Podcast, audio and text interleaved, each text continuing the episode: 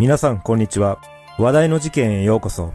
今回取り上げる事件は、旭川市女子中学生暴行事件です。この事件は、2021年3月に発覚した旭川女子中学生いじめ投資事件の25年前に同じ旭川市内で起きた女子中学生に対する暴行事件です。当時、学校内で公然と行われた性的暴力に対して、学校側は黙認状態だったとされ、世間からかなりの批判を浴びました。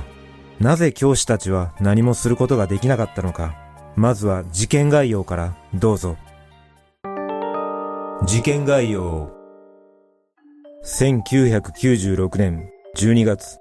北海道旭川市内の公立中学校に通っていた中学3年生の女子生徒 A さんが同じ学校に通う同級生の男子生徒10人から約2年間にわたり集団で性的暴力を受けていたことが発覚した。加害者の男子生徒らは A さん以外の女子生徒にも性的暴力を行っていたとされ、その行為は学校内で公然と行われており、教師や同級生らは黙認状態だったとされている。その後の警察の捜査で、おぞましすぎる事件の全容が明らかとなり、加害者に対する裁判所の判断が注目されたが、やはり未成年ということで、下された処分内容が軽かったことで、世間から疑問の声が多く上がった。さらに、A さんに対する裁判所が命じた損害賠償額に対しても、A さんの受けた心身のダメージを考えると、あまりにも軽視された金額だったことで、ネット上では怒りの声が多数寄せられることとなった。この痛ましい事件から25年後の2021年、同じ旭川市内の中学校で類似事件が再び起こり、一人の女子生徒の尊い命が失われ、現在も変わらない学校側の対応に批判の声が集まっている。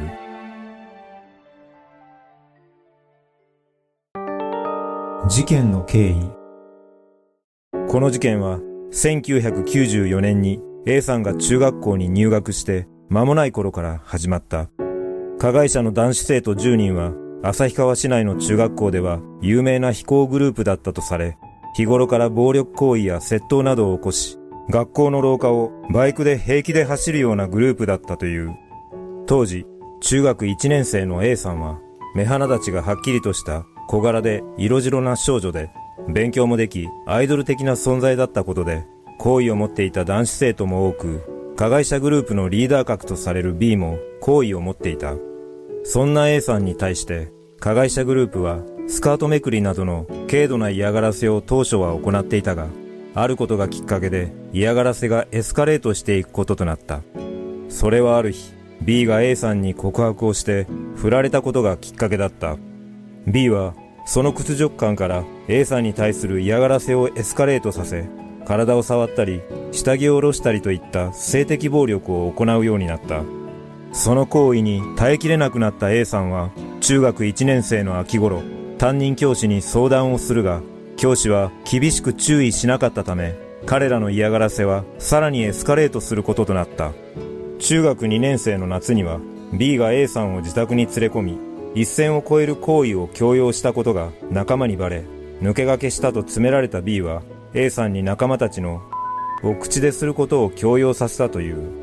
その年の秋には、校内でも A さんに日常的にをさせ、行為後、今日も美味しい牛乳をありがとうございました。と屈辱的な言葉を言わせていたとされる。中学3年生になると、加害者グループから陰謀をカミソリで全部剃られ、下着をつけずに学校へ登校するように強要し、毎朝男子トイレでノーパンチェックをしていたという。さらに、A さんに対する性的嫌がらせはエスカレートしていき、加害者グループ宅でストリップを強要したり、公園のトイレで干潮器具を使ってをさせ、そのシーンを撮影するなどしていた。また、加害者グループの小便をペットボトルに入れて A さんに飲ませたり、A さんに小便をペットボトルに入れさせ、クラスの男子生徒に匂いを嗅がせていたこともあったという。その他、A さんに体を売るように強要し、その金でピルを買って飲ませていたという話もある。そして中学3年生の12月 A さんは加害者の男子生徒10人に男子トイレへ無理やり連れ込まれ6人の男子生徒から体を触られるなどされた上 B は A さんに一線を越える行為を強制したとされている。A さんはそれらの行為をされた後、泣いているところを教師に発見され、警察に通報したことで事件が公になっている。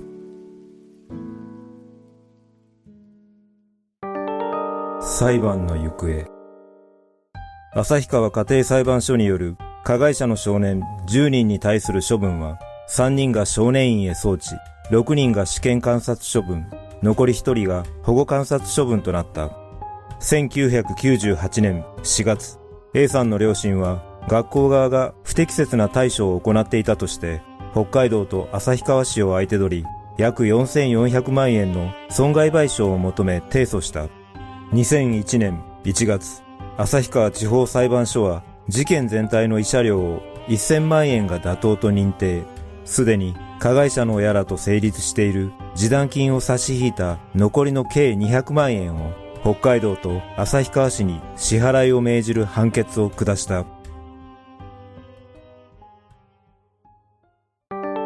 数々の問題点。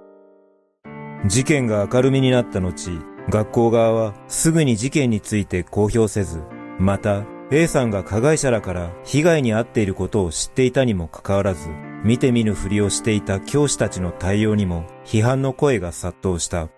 A さんは入学して早々、B らから性的嫌がらせを受けていることを両親に相談しているが、その時は、そんな子たちは無視しなさい、と言われただけで、両親は学校への相談をしなかったが、その後も嫌がらせが続いたことから、A さんは改めて両親に相談し、学校へ相談に行ったという。しかし、学校側は事実確認が取れていないため対処が困難です。という思いもよらない返答をしている。教師は A さんに対する嫌がらせ行為を目撃していたにもかかわらず、このような返答に両親は当然納得せず、その後何度も B らへ注意するよう学校へ訴え続けたが、学校側は B らにしっかりとした対応を行わなかったとされている。しかも、学校側は両親から相談される前にも、A さんから相談を3回も受けていたというが、教師は取り調べの中で、A さんは笑いながら相談してくるケースもあり、冗談半分で相談していると考え、対応を行っていなかった、と弁明している。その後も教師たちの対応は改善されることはなく、A さんが中学3年生の4月頃には、B らに無理やり特別教室へ連れ込まれそうになった時、そこに居合わせた教師に A さんは助けを求めているが、その教師は B らに帰れと怒鳴られたため、何の対応もせずその場を立ち去ったという。また、授業中に B らが A さんの教室に入り、連れ出していくこともあったが、それも教師は黙認していたことが分かった。A さんが B らに対し無抵抗だったことから、ある加害者の母親は被害者の A さんにも落ち度があるのではないかという発言をしているが、その後の調べで A さんは B らから学校に来なかったり、警察にばらしたら家に火をつけたり、お前の母親を監してやると脅されていたと語っている。これらのことからも A さんは B らからの報復を恐れていたため、何もできず無抵抗になるしかなかったことが伺える。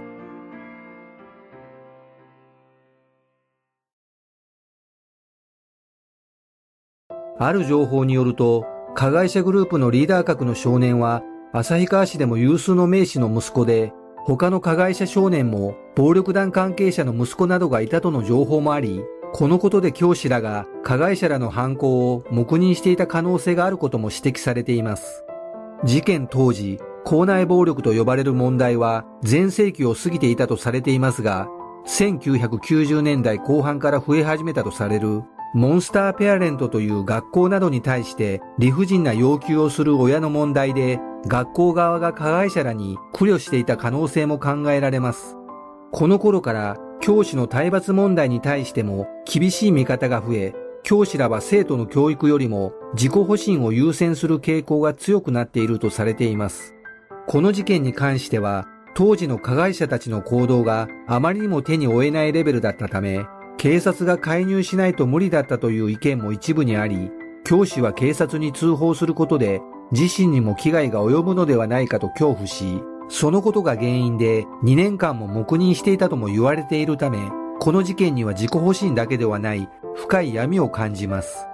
実はある噂によると、今話題となっている同じ旭川市内の中学校で起きたいじめ事件の加害者が、この事件の加害者の子供ではないかという噂があり、信憑性は定かではありませんが、年齢的に見るとその可能性も考えられるため、もしこれが事実だとすれば血の気が引く思いがします。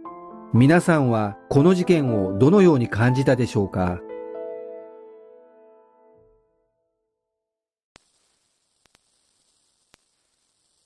最後までご視聴いただきありがとうございます。それではまた次回の動画でお会いしましょう。さようなら。